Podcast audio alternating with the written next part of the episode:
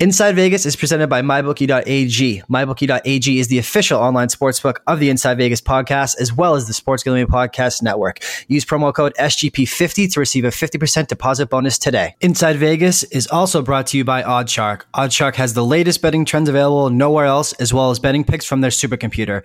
Check out all of their quality content and betting trends at oddshark.com.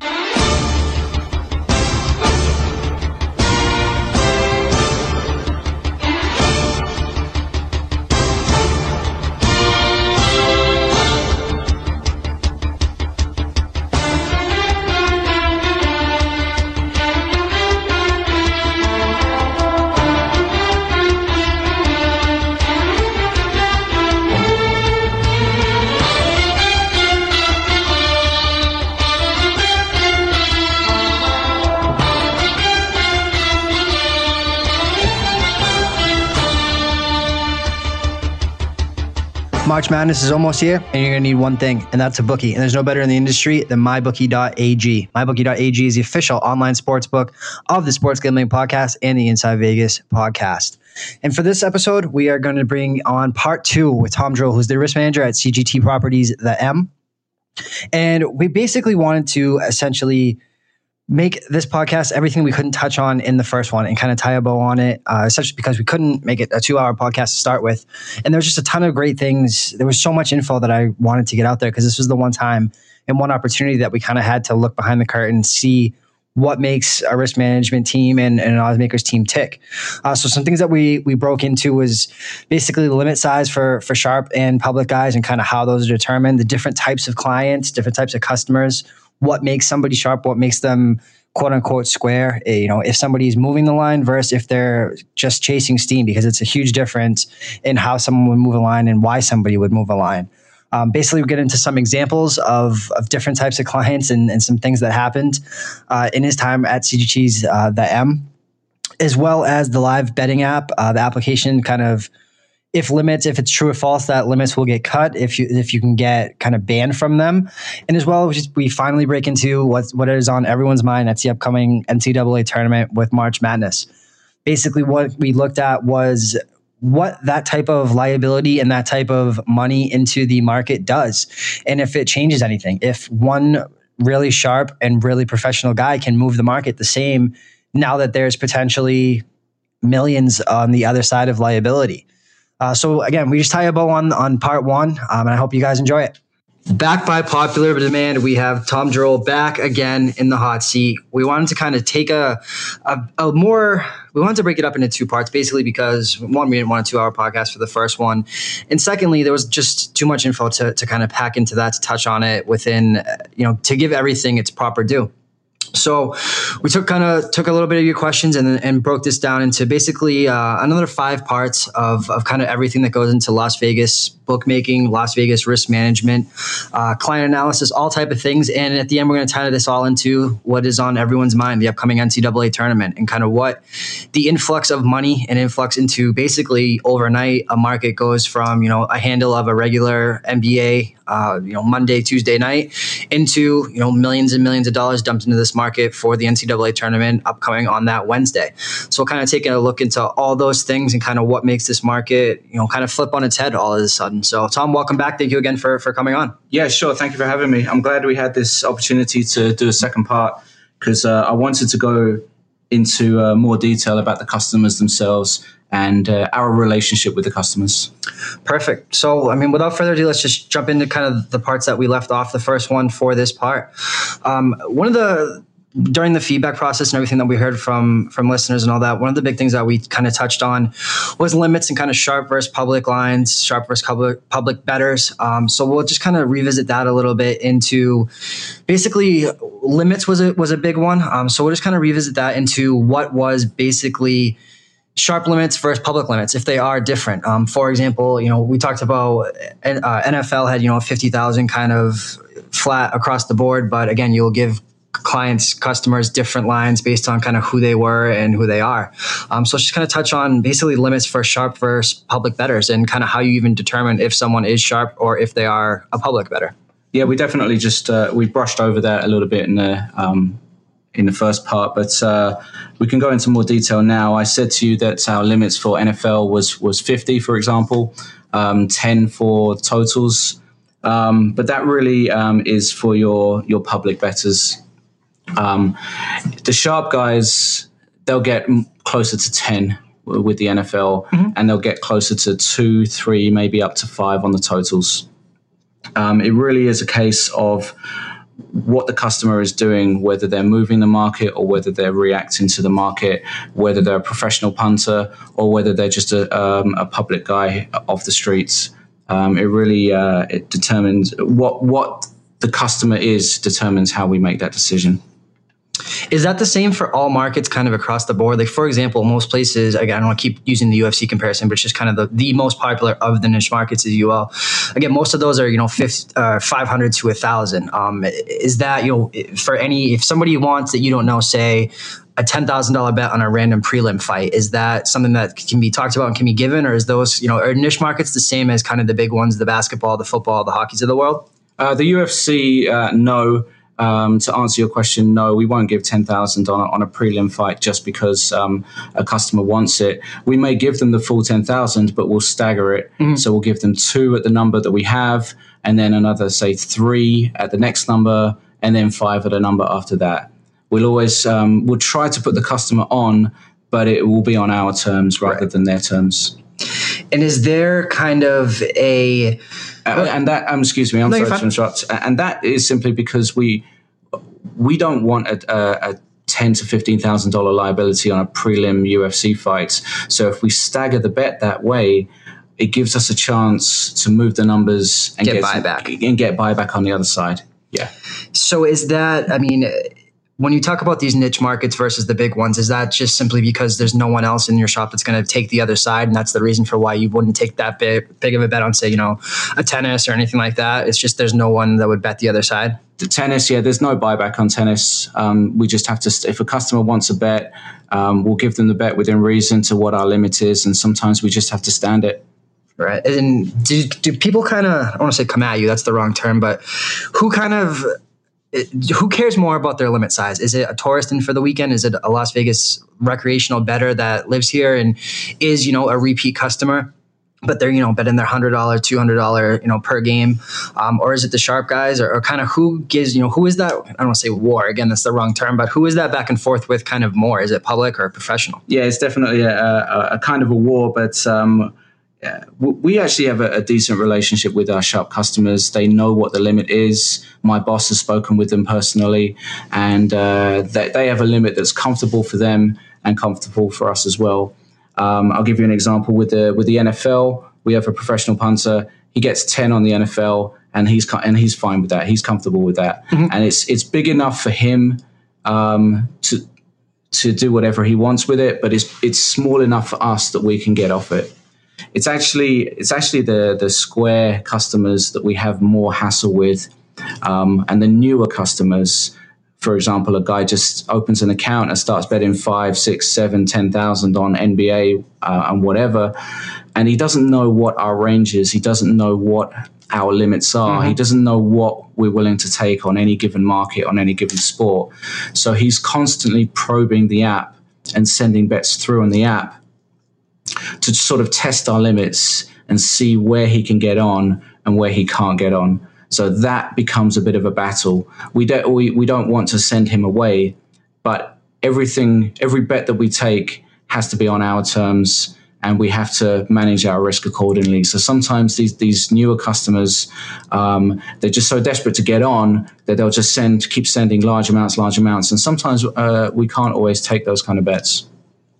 Exactly. And that makes a ton of sense. In that, first of all, is when you say a $10,000 limit, can they like bet online a couple of these other offshore uh, books have what's called rebet functionality basically if they hit their limit at 10000 they can bet it again as soon as the line moves mm-hmm. so if you give somebody a limit bet at say 10000 and for an nfl game and it's minus seven but it goes to, down to minus six and a half can they rebet their limit or are they kind of flagged and as soon as they have their limit on a game that's kind of it no they can bet again they can bet once we make a, a, a line change or a price change. Mm-hmm. Yeah, so it's 10 per bet. Perfect. And I'll use that as a, another example with the, the, the customer I mentioned in part one. uh, our college football specialist, uh, his limits uh, are five on side and two on totals, and that and that is, as I said, with the other guy, he's perfectly comfortable with that. Um, he uh, keeps level stakes all the time. Five on the side, two on the totals, and he never changes. He never wavers from that limit. And it, and it's great because he bets on a Thursday evening for the games on Saturday, so he's betting well in advance.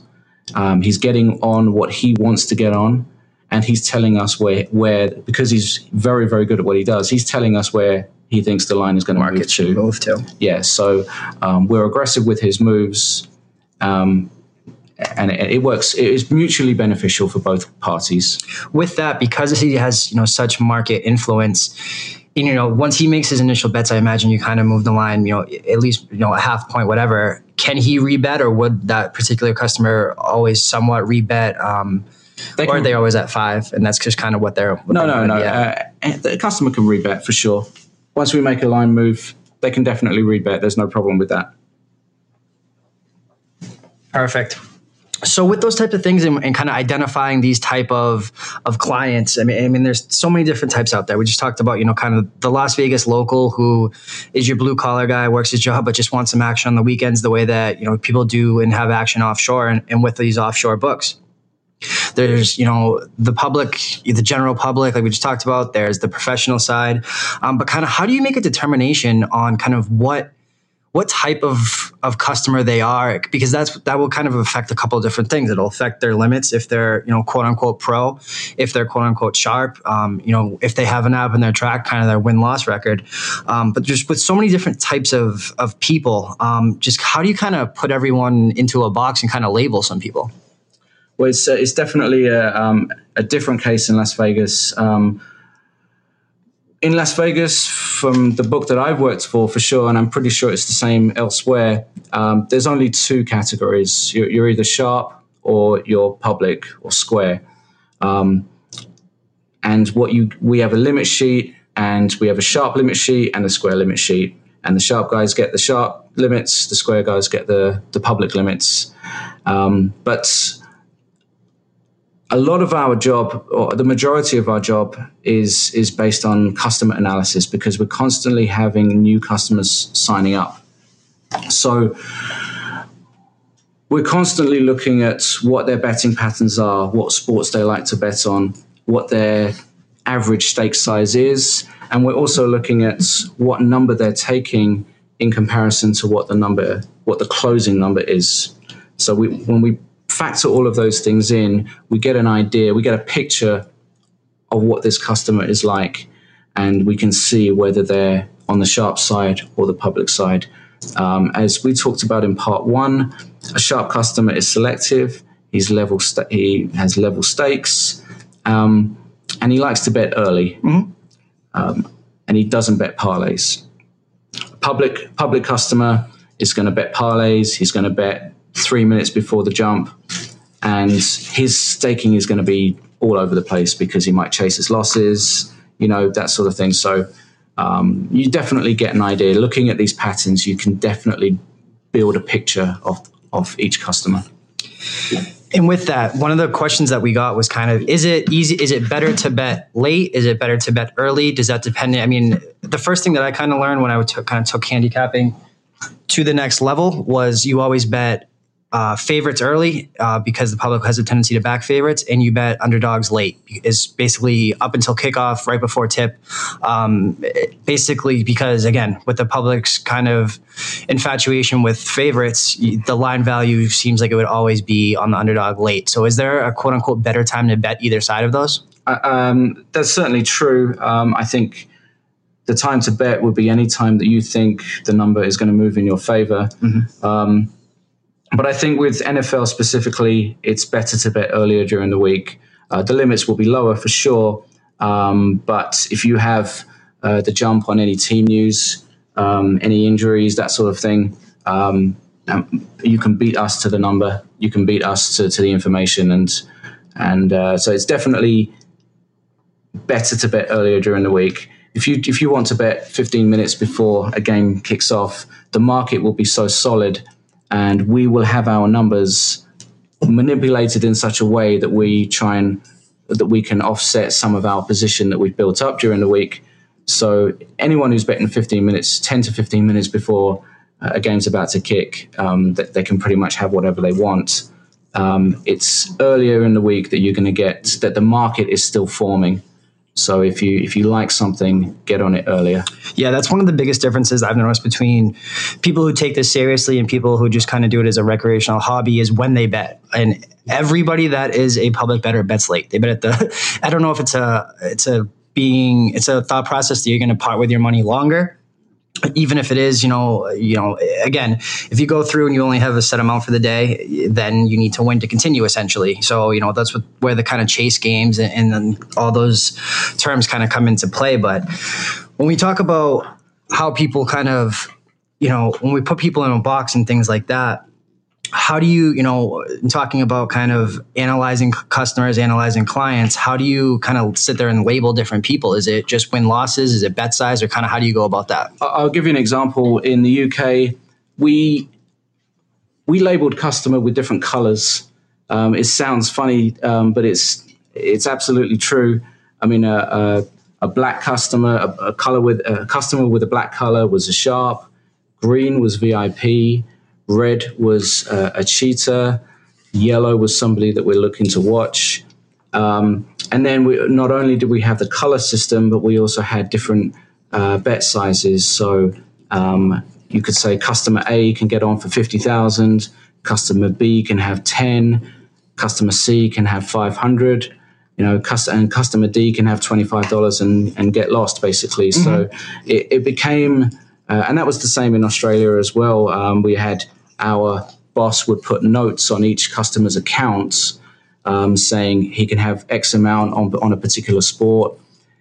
And it just became so messy. It became so complicated and so messy that you, um, it was too difficult to manage. I, I, like the way that Las Vegas um, does things here in that, as I said before, you just have two limits your sharp limit and, right. and, and your public limit. Um, I'll give you a, a, quick example. In the UK, when I was working uh, over there as a telephone operator, we would regularly shout across the floor saying, Mr. So and so wants 20,000 on a, on a soccer game. And uh, our head of soccer, he would, he would shout back, What's his name? How long has he been betting with us? What sports does he play? What's his average stake size? and what did he have for dinner last night? Basically, he, they um, we want to, we want to know everything, as much information as possible about each customer in determining how much we then give them. Right. And, and it's the same here with my boss in Las Vegas. If if we ever flag a customer up and bring it to his attention, he he'll ask the same kind of questions. And the main question that he'll ask is, what is he doing? What is he actually doing? And, and what I mean by that is, is he is he moving the market? Is he following the market? Steam chasing. Is he steam chasing exactly? Or is he just betting randomly, haphazardly, and he has no idea what the market is, or and no th- uh, idea on what our number is in relation to the market? So those are the kind of questions that we'll answer when we're flagging customers. So, what are some different types of of all these? You know, is there? Do you have any specific examples, basically, of of how you kind of what the different types of customers in Las Vegas are, and kind of how you put again? I don't keep can't put them in box, but kind of how you kind of label these people. Like you said, in the UK, you had that kind of not that um, the, the color, color system. system. Yep. Is there? You know, what are some different types of of customers that you deal with day in day out within Las Vegas? We have um, um, a, a, few specific examples. Um, we have one particular customer loves to bet NBA, loves to bet college basketball, will only bet sides, doesn't touch totals. Um, but his his average stake is twenty thousand every time. We actually give him twenty thousand on the NBA and ten thousand on college basketball, and he's comfortable with that. And we're obliged to take his bets. Mm-hmm. There's nothing wrong with that. But the problem comes with the fact that he bets literally a minute before the game is about to tip. So sometimes you may have no position on the game. This particular customer comes on. It just ruins your whole liability. Just ruins our whole liability. Because you can't set the market because it's so late. You can't get off it and the game jumps and you just have to sit back and, and and sit on it. Basically, you can't. You, there's no way to get off it. You have to stand the bet. So, as I said, there's nothing wrong with that, but it does become frustrating at times because, as you said, his bet sometimes is all the position we have on a game, Mm-hmm. and we don't necessarily want that position, but you can't do anything about it. Right, and that's different from a lot of of kind of professionals because they're way more likely to to bet early and kind of set the market rather than follow it. And that's not to say that anyone who just happens to get a bet in uh, late at the particular number that maybe that's just the number that they like. So it's kind of different in that you don't know who's actually following the market and who's just you know that's just the number that they wanted, even if it is a worse number or you know kind of whatever that is. So that's that's but I can see how that would kind of flip everything on its head is there anything you can do to kind of prepare for that not prepare for that but again this goes back to kind of envisioning where where sharp money will come in um, and, and kind of flip that liability on but is there any way i mean how do you kind of preemptively deal with that type of a customer that always comes in late we can't we can't prepare for it. Um, there's nothing we can do about it. Um, but um, I would say it's easier. We like to, customers to bet as early as possible, um, just because we're able to get off, we're able to to get off it if necessary. Um, parlay action is a different story, but um, and customers will sometimes just keep sending parlay after parlay after parlay, racking up 50, 60, 80, $100,000 positions. And my boss will then cut him off at probably 100,000. But, and the customer might say, well, why can't I, why don't you take any more bets? The answer to that is yes, you can bet this, you can bet straight bets. Mm-hmm. You're, you're done with your parlay action. But if you want to have a straight bet, that's absolutely fine because we can always get off a straight bet. Right. It's harder to get off a parlay bet than it is. you can't bet. recreate that liability of a three four nobody's going to bet the exact opposite three four i mean they can but it's just it's rare that the two would line up like that Yeah, definitely. But um, straight bets are far easier to manage than parlay action. And I said in part one that parlay money is is essentially dead money. That is that is true, but you still have to take that huge liability into account. Um, I um, I have uh, other examples um, of customers, if you wish. yeah absolutely Yeah, so give you a, uh, another example. We have a again bets NBA and college basketball. Oh, this guy only bets totals, and he not only that, but he only bets under as well. It just cons- always under whatever the number is. It's always always under. Yeah, there's that, not to get you. That's that's kind of my philosophy with baseball. Ninety-five percent of my bets are first five unders, and that's because I take as much variance out of it as I can. So that eliminates the bullpen, eliminates the bullpen. So I kind of get that. Um, but basketball, you said that was basketball, right? This is basketball, yes. That's a little bit different than baseball in that there's just always crazy variance. But that that's kind of my thought process on why I take just basically only that position in baseball. Um, but that's interesting that it's basketball. Has he ever given you a reason for it? no, no, we have we have uh, no idea why, um, uh, and I honestly couldn't give you a reason. Um, he doesn't do very well. I'll tell you that much. Yeah. Um, and uh, one thing I have noticed about this guy is that when when things start to go south, he'll tr- especially on a Saturday he'll try to smash out on on the UFC. yeah. And again with the UFC, he only bets he only bets favorites with the UFC. So he- whatever he's lost during the day on the basketball, he'll try and chase back his losses on the UFC. If a couple of favorites get go down in the UFC, he's he's had a, a, just a hot stinker of a day. and we see it. We see it yesterday. We saw it with um, Hernandez and um, Yep. was it Darius? Yeah, Beneil Dariush. Yeah, You know, Yeah, they're- Hernandez closed, I think, plus uh, three or two eighty plus three eighty five. I think. Uh, Darius minus five hundred. So, yeah, UFC is different, man. Big favorites will happen. But five to one favorites get beat every single Yeah. day. For sure, it's the fight game. Anything can happen. It's two people fighting in an octagon. I've always said that. We have uh, we have another guy uh, again, another basketball customer, just throws money at us. It doesn't matter if it's full game, first half, second half, championship games, or the lower conferences. Um, totals, spreads, anything, anything that he wishes to throw a dart um, at that particular time, and we're talking three, four, five, six, seven, up to eight thousand at a time. And and like I said before, sometimes we can't always take those bets because he's betting first halves, first quarters, wh- whatever he wishes at that time. So it, sometimes it becomes difficult. Um, with the first quarters, you can't get off that bet again. Right. So just going back to my same point, if if he wants to bet five thousand on a first quarter total, difficult for us to get off that bet because there's just no volume on first quarter markets to to swallow up and dilute that liability.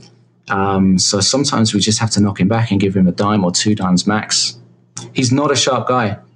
Um, like I said, he just throws darts, but See, that's the difference to me in somebody when people say sharp. That's what that's the difference between somebody that has money and is still a public better for all intents and purposes. It's this just, guy has money and just doesn't know what to do with it.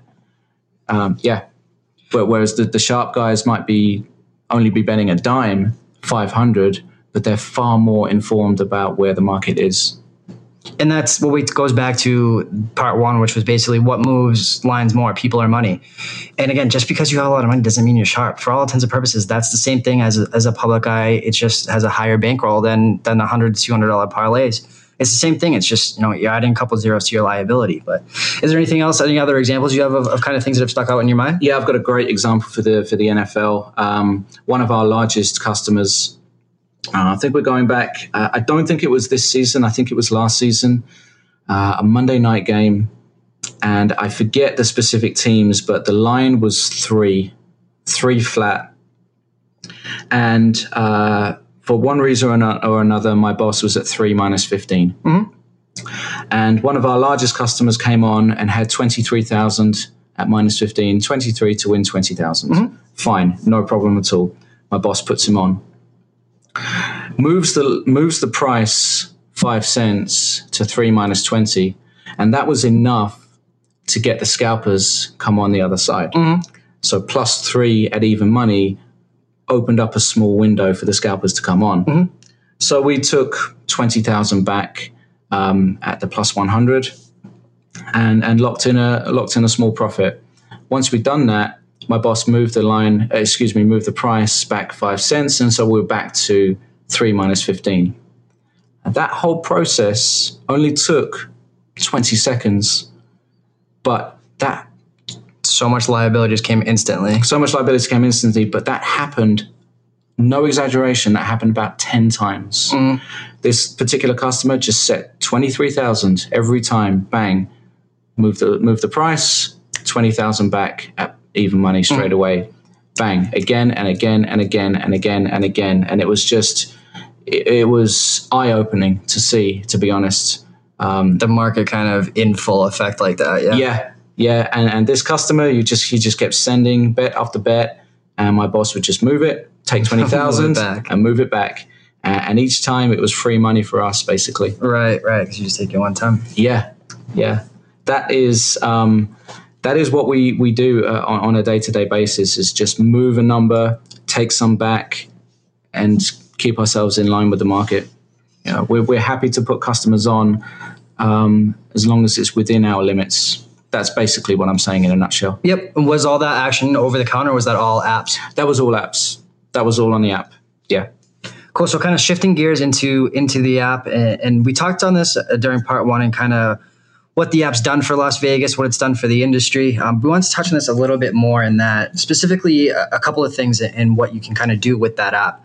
Um, and the first thing was why bets get rejected uh, on the app was kind of the biggest question um, that came across. So uh, if you just touch on kind of why bets would ever get rejected on on the mobile app. This is a very frustrating thing for us and for customers.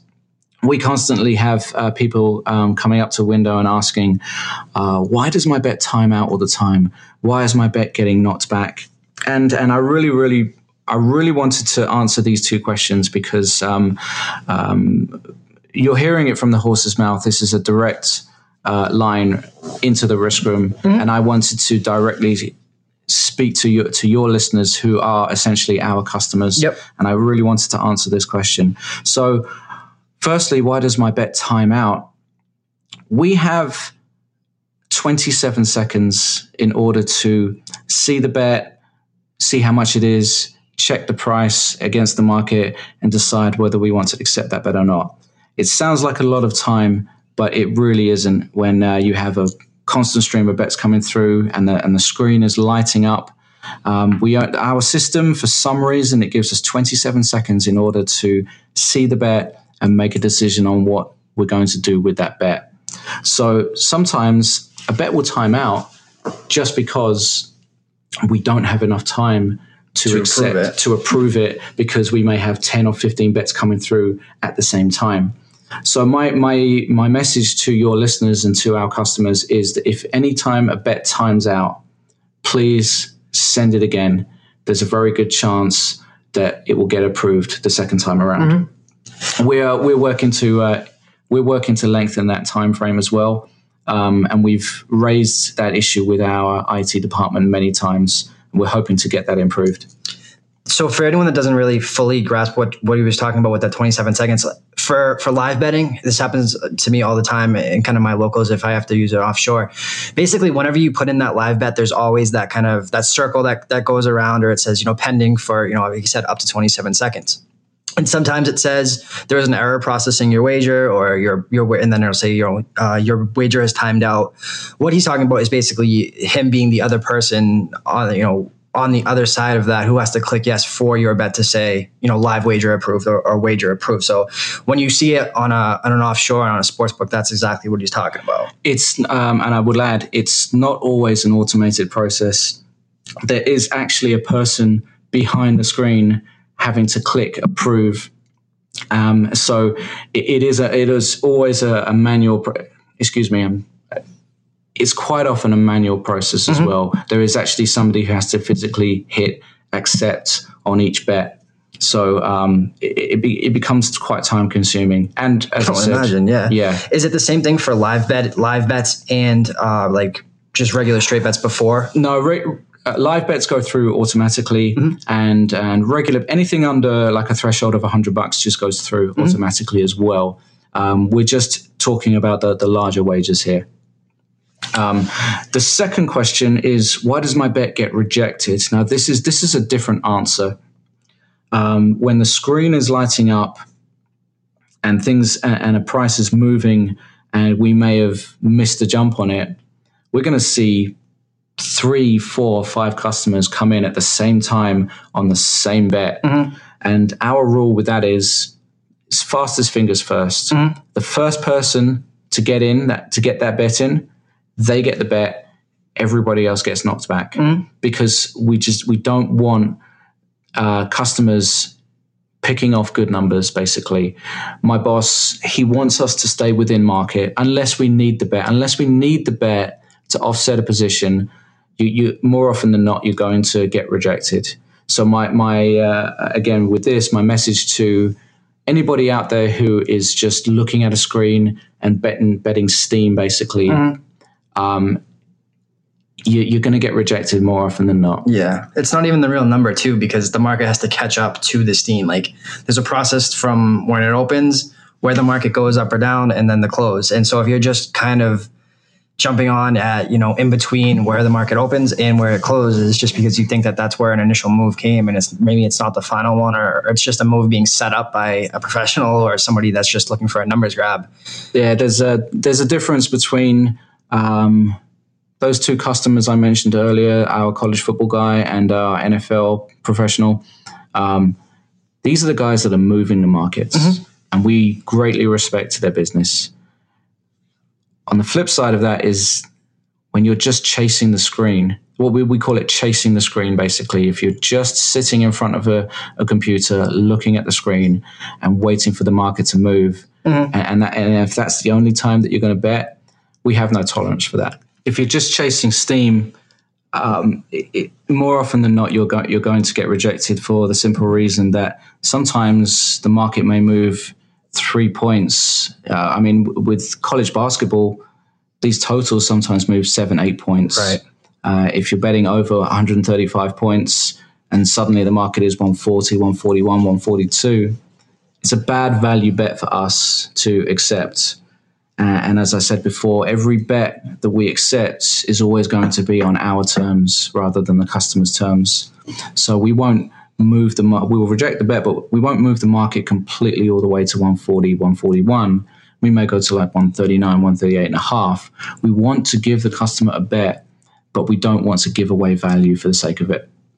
Is there is that looked at any specific way, or do you have customers that will just chase steam and chase the market? Oh, 100%. We have so many customers that just do that. And, and it becomes um, quite tiresome to see the same names come through. And we know as soon as we see these names, we know that uh, we've missed something. Mm. The, the, the, market is moving, the screen is lighting up, uh, um, and it becomes, as I said, it becomes quite boring to be to be honest.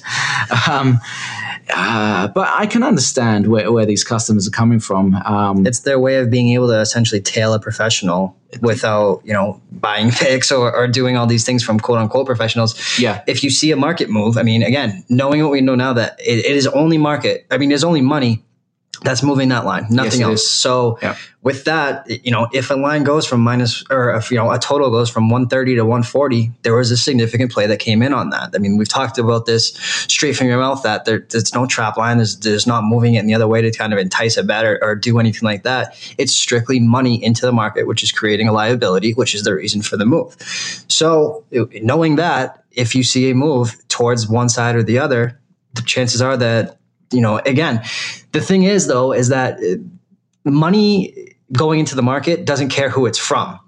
So if it's like the type of customer that you said that you will fire five thousand, ten thousand dollar bullets, then uh, you know, and you know, so he's hitting you know, say forty percent just because it, you know it's on that you will you'll move the market the same based on your liability. Yeah for sure. So yeah. you don't know if that market if that money is sharp if it's just a rich guy that has absolutely no idea what he's doing. So yeah. that, that's crazy interesting and kind of a, of a really important dynamic you get like a, a, like a, a, reverse move come, coming back the other way right.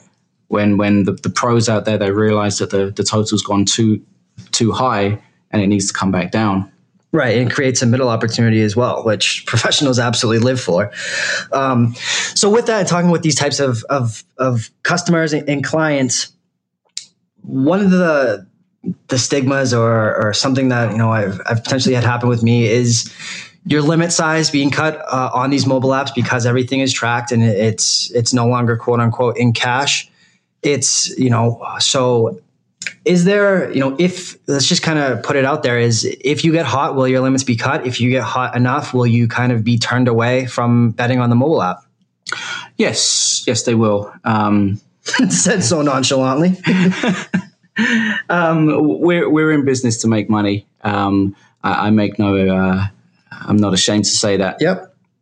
Um, if a guy is consistently beating us, we certainly um, reconsider the kind of limits that we're giving him. And uh, eventually, uh, if we if we realize we can't beat him, um, we'll turn him away. Uh, we're not here to to make friends. Yep, we're, here to make money. Uh, it's as simple as that. Um, on the on the other side of the count, on the other side, excuse me, on the other side of that, um, if a customer is consistently losing, and they try to smash their way out of trouble, we're not going to let them do that either. Um, and you may that may sound funny, that may sound counter counter to what we're we're trying to do here, but um, we we don't allow customers to smash out. Mm-hmm. If, if, when you say smash out, what does that mean? Okay, so um, if a customer's average stake is five hundred dollars, and they've had a bad day and they may be down three four thousand, we're not going to let them send a $5,000 bet to try and win back everything they've lost. Okay. They may do that and they may attempt it, but we don't allow them to do that. You, um, there's an old saying, and I think it was a, an old Las Vegas bookmaker that said this: um, you, you, get out the way this, the same way you got yourself in. Mm-hmm. You get out of the hole that you dug yourself the same way that you got yourself in. So if you if you, you're down by betting five hundred dollar limits, you get yourself up mm-hmm. by betting five hundred dollar limits, or whatever the case may be. So with that, I mean, it does sound a little bit counterintuitive and contradictory, being you know saying that if someone's too good, you won't take their bet anymore, but yet if somebody is having a bad day, you won't let them get out. I mean, how does?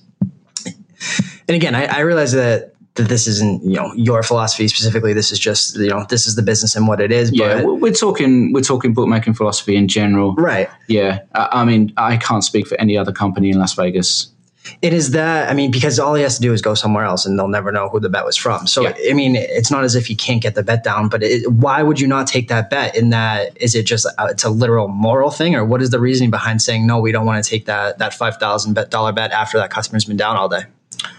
I think I think that once we know that we know that a customer is is down and and we've we've got their their cash basically, um, they could easily smash that smash their way out of trouble, get in front, walk away, and we never hear from them again. We don't want to turn away any customers, but we also don't want to have a situation where customers win, leave, we never see them again. We want that repeat business. And if we can establish a relationship with a customer um, where they have an average stake size, that's that's fine. Um, there's also the from from a moral perspective, um, it's like it's like a landlord knocking back a, a person who's drunk at the bar. You know, Yeah, you know, we say, look, a bartender cutting someone off. a bartender saying- cutting somebody Yeah, off. you've had- "Look, you've had one too many You've had one yeah." too many. No, what? Why? If you want to try and smash your way out of trouble with this five thousand dollar bet, what happens if that loses? Yeah. you know. And then there's the moral side of it. Oh, you you allowed me to get myself into trouble too much. I have a problem gambling. I have a I have an addiction. Blah blah blah. And then you get into uh, that side of things, and it again it becomes messy. So, what is the? Is there any other reasons why somebody would get kind of kicked off the app or, or not have a be able to place a bet on the app? Uh, yeah, there's a few um, certain um, certain specific incident in, in instances where um, we'll we'll definitely kick customers out. Um, we may have left a game open. Um, especially on the live betting side of things, we Yep. may have left a accidentally left the game open. The prices have become stale, and um, the, the game is over basically, but Yep. it's still available to bet on the app. We've had that happen quite a few times, and it's purely human error, nothing more. And uh, customers will just come on and just bet it over and over and over, and they'll take us out for thousands of dollars. Do they still get paid out? Of course, of course, they get paid out. We we must honor every bet, um, but they'll never get a bet with us again. Uh, it's just again, it's morally, it's just not in the spirit of things. So uh, we, we kick those guys out. So when you say they'll never get a bet with you again, that's only on the mobile app though, because it, in theory, if it's somebody that you don't know or you don't haven't seen, they would just have their account kind of suspended, but they could still place over the counter bets with CGT, right? Essentially, they could, but um, we make our supervisors aware of of those particular customers. They have a um, not only do they have a, a, a, a excuse me, not only do they have all of their details, but they actually have a picture uh, with their ID. So if they do see them coming up to the counter, they can turn them away. Right. And that's kind of why one reason why when you fill out a mobile app kind of application, for lack of a better word, you know, they get your license, social security number for all the tax purposes and stuff like that. But that's kind of the the reason beneath the reason of, why you get a picture ID and why you have it. Well, customers I've noticed, especially in Las Vegas, they prefer the anonymity of it of everything. They, they prefer, Sure do. Uh, yeah, they certainly do. Um, but I'm not so sure that that is um, essentially the right way to go about things. We've always said that if a customer is happy to sign up for an account, um, we can give them higher limits on the app than we can over the counter. that's kind of the trade off. That's the trade off. Going back to the point I made before about knowing who your customer is, if somebody walks up to the counter and wants to bet twenty thousand on any given on any given market, straight away we're on we're on the phone to the supervisor. Who is he? Where is he from? Have you seen him before? Um, is he a regular customer? Um, how much does he want in total? All of those questions will get asked. Whereas if if the customer is betting on the app, we already have that information straight away. So again, it goes back to the point about building a relationship with our customers and trying to give them the best service possible. Exactly. And speaking again, this isn't you know me saying I'm something or I'm all this. I've had limits cut on on my app. Um, and, and again, it can happen off a off a, a simple hot streak. It really can. It does not take a ton because everything is is tracked and everything can is can be seen right there. And that's why people, including myself, kind of prefer the cash method. Yes, hundred percent. Being able to use the, the mobile apps, especially during heightened times like a March Madness. You don't have to sit in line for 10 minutes like a. Super Bowl. Yep. It's 100% convenient. I can pull out my phone if I'm at dinner, if a live number pops, or whatever it is. Um, but it, it is a realistic thing of that is the downfall of of kind of that convenience. And, you know, it is nice to see that you'll give people higher limits in that for that trade off. Um, again, the, the only thing I would say from a gambler's perspective is you can offer someone higher limits, but on the other end, you're going to cut their limits if they're if they get hot. So Yeah. it kind of goes both ways. But again, it's a business, and that's you know that that's your side of the counter, you know, kind of versus mine in that. just a, another quick point about the mistakes that are made, a human error. Um, we've had um, instances where we've opened up a, an overnight NBA game and we've accidentally forgotten to put the line in. It does happen. It's uh, it happens more often the more often than you may think. To be honest, Yep. it is just human error. And st- we have cu- uh, we have a particular customer who just sits and waits for us to make those mistakes. Yeah. and and as soon as he notices How does he still like have an account? my very question uh, as well. I do not know. Yeah. If it was up to me, he would have been shut down a long time ago. Mm-hmm. It's, uh, but he's still there. My, my bosses just uh, they, they refuse to shut him down uh, because he does send the odd genuine bet now and then. Mm-hmm.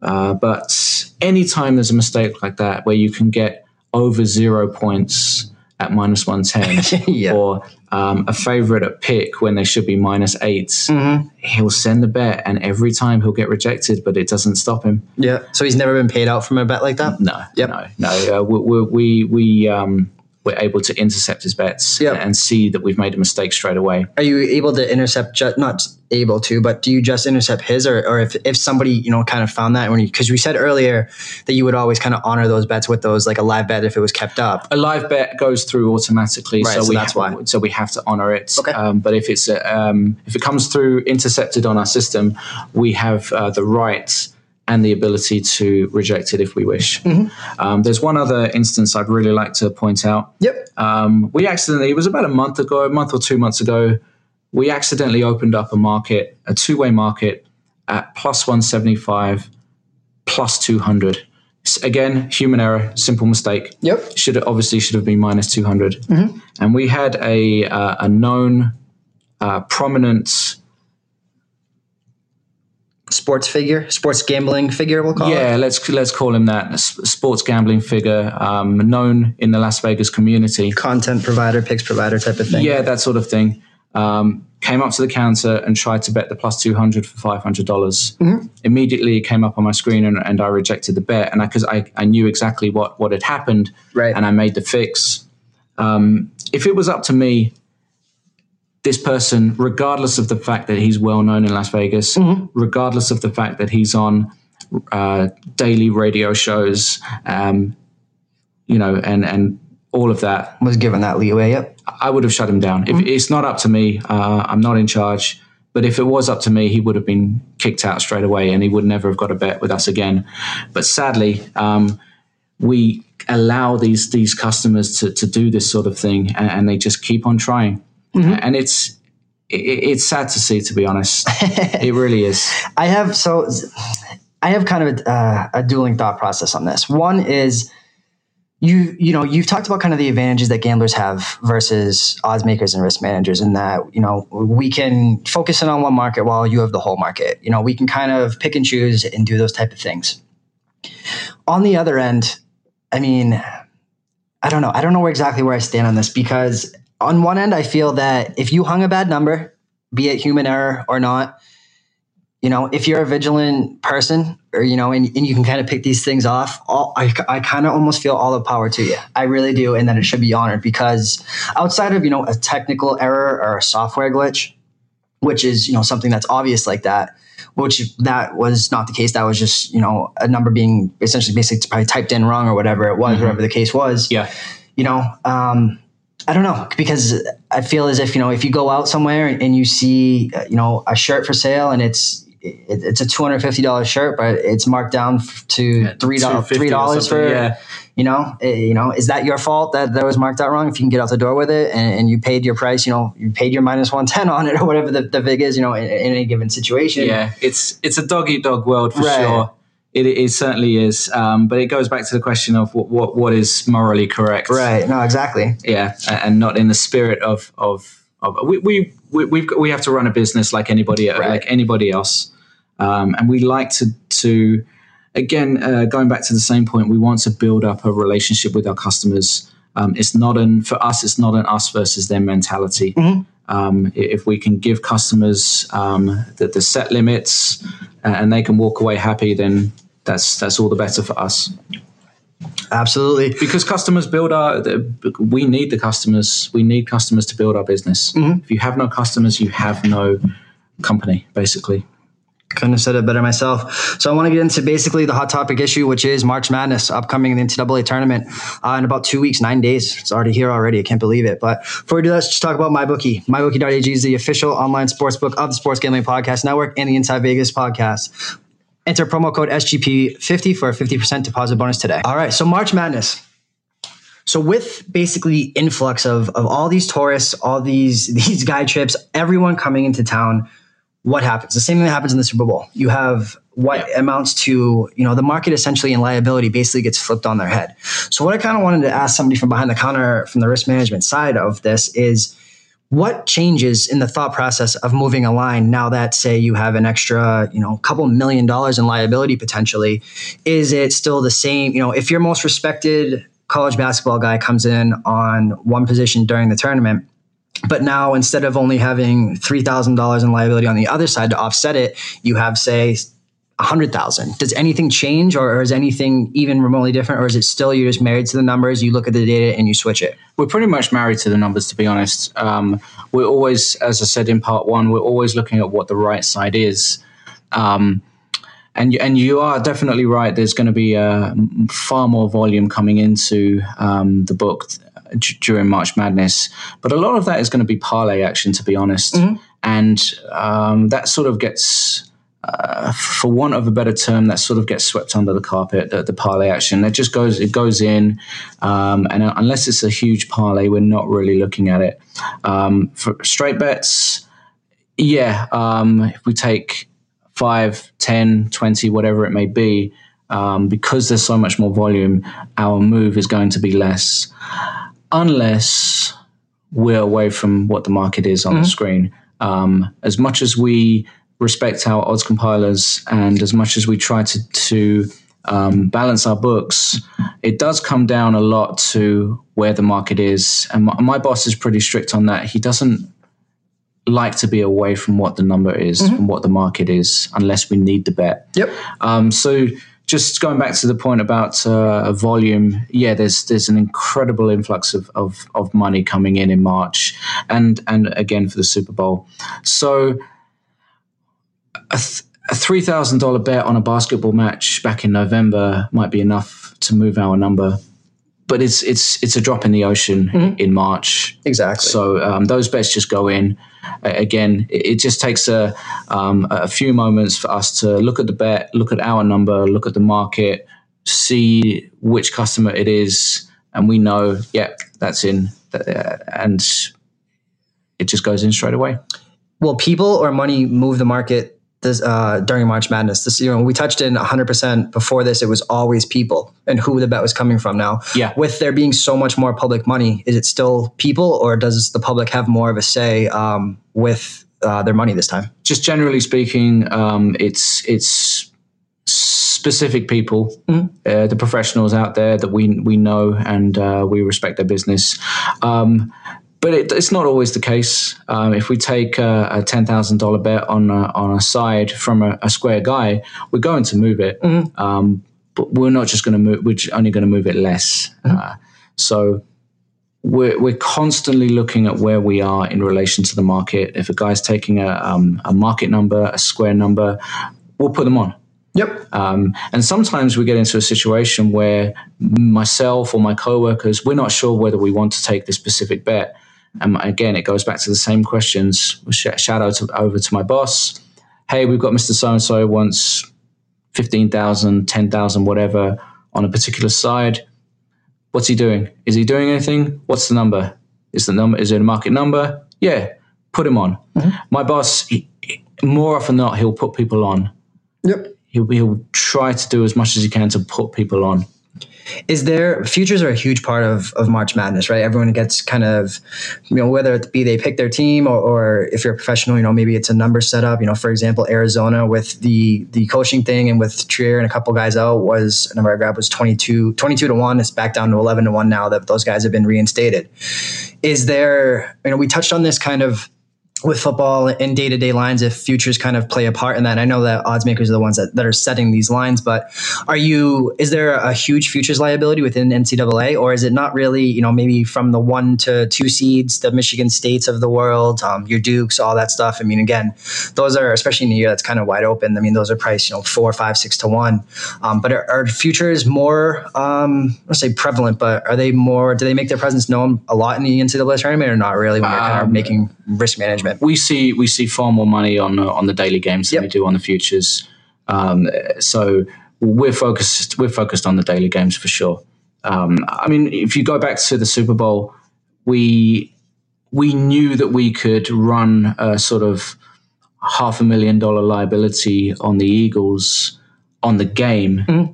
because we, we we had close to a seven figure number profit on the Eagles if they were to win the Super Bowl from a future standpoint. From a future yep. standpoint, so we we were able to use that that futures position to take some bets on the Eagles on the on the game itself, and uh, and, and like I said, once you have these high profile games, and once we get into the uh, the final four and the championship game of, of March Madness, um, a ten thousand dollar bet is is just going to be a drop in the ocean. Yep. Uh, and and sometimes, uh, and again, I'm just generally speaking now, but sometimes customers don't don't realize that, especially like tourists. Mm. Maybe they'll come into town and they'll they'll have I think a, they're hot shit with their thousand dollar bet. Yeah, with yeah. their with their five ten thousand dollar bet, and and we're, sometimes we're just like, yeah, sure, you know, whatever. Yeah. And they might sit there place their bet, go back to their seat, and and look at the stare at the board, waiting expecting for the number, them to move, expecting us to move the number, and it just doesn't happen. They're like, okay, yeah, I'll go and bet it again, and we'll, we'll we'll take the bet again, and we still won't move it. Yeah, you know, it's, it's, it's almost a bucket list item for somebody to say that they moved a number. It yeah, really is. Uh-huh, yeah, it's but, a high like um, no other. I'll tell you. Yeah. No customer, whether you're a professional or um, you're a first time bettor, nobody has um, access to the single ability to move that line from one bet. Well, yeah, they, they don't have access to see what we see right. behind the counter or to know what liability we're standing on any particular game. Uh, so it's um, whether we move a number or not is is purely based on our liability. Perfect. Yeah, and that's the only thing I want to touch on was the ability to to that you guys would have to be middled.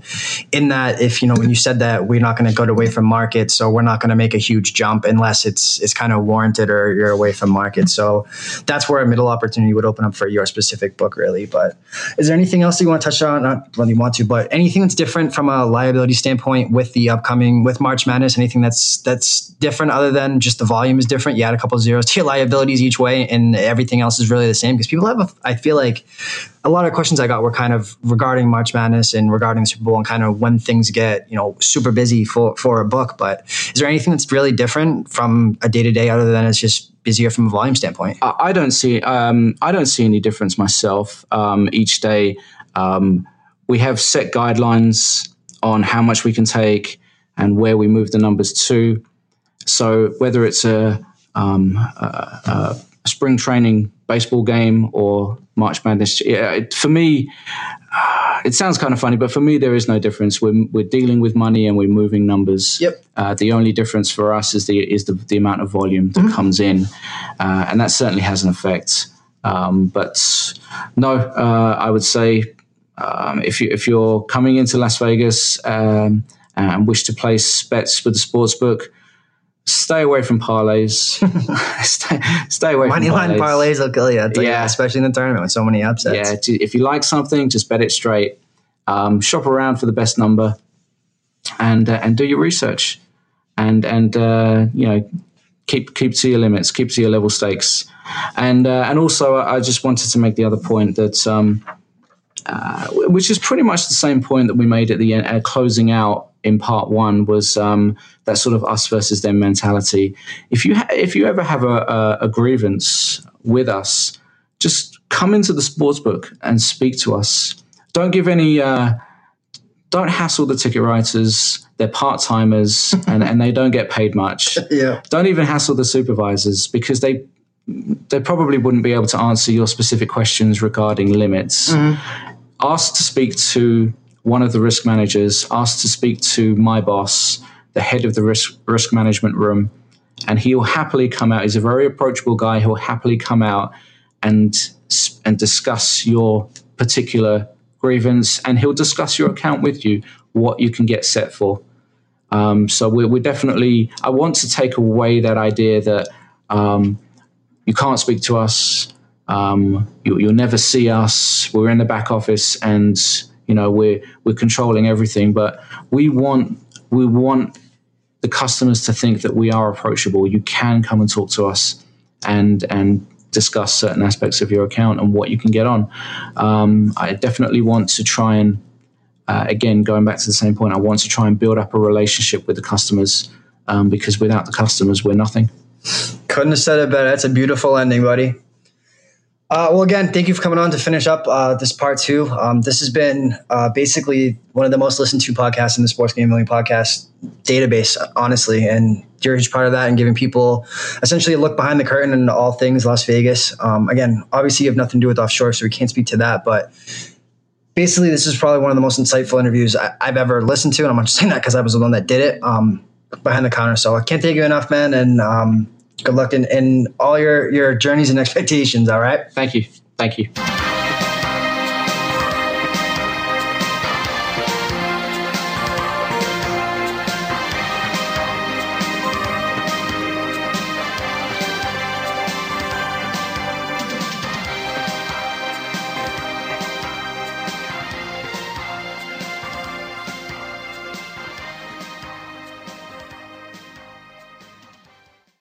What's so special about Hero Bread's soft, fluffy, and delicious breads, buns, and tortillas?